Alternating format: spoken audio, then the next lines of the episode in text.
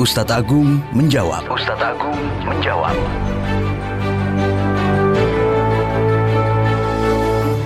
Mitra Muslim, sholat adalah ibadah yang sangat luar biasa. Di dalamnya ada doa dan juga gerakan-gerakan.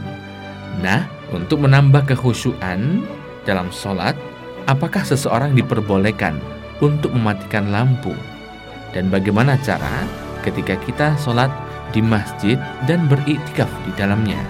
Apakah benar iktikaf hanya diperbolehkan di tiga masjid saja, yaitu Makkah, Madinah, dan Masjid Aqsa? Kita simak ulasannya dalam Ustadz Agung menjawab.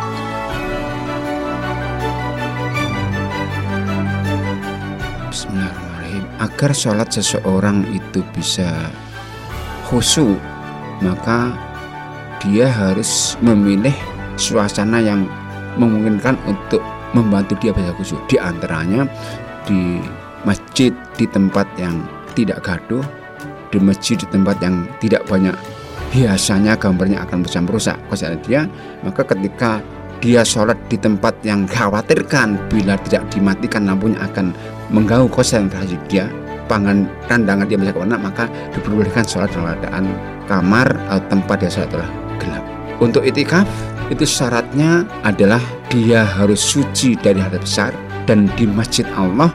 Yang di masjid itu terselenggara sholat fardu secara berjamaah secara rutin.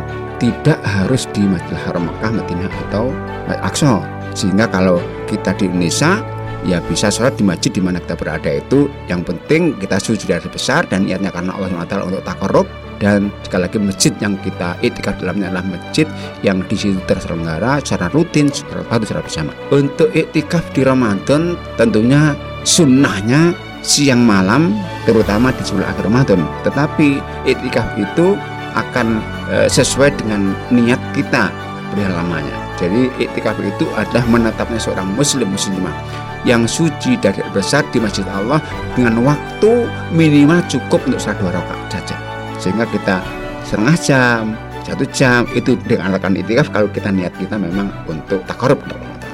Khususnya yang lebih baik adalah di malam hari karena Qadar hanya ada di malam saja. Sudah berwasiat kepada kita il suha bil asil awakhir bagi mereka yang ingin Qadar maka carilah di malam hari. Nantikan Ustadz Agung menjawab seputar fikih Ramadan edisi berikutnya hanya di Suara Muslim Radio Network.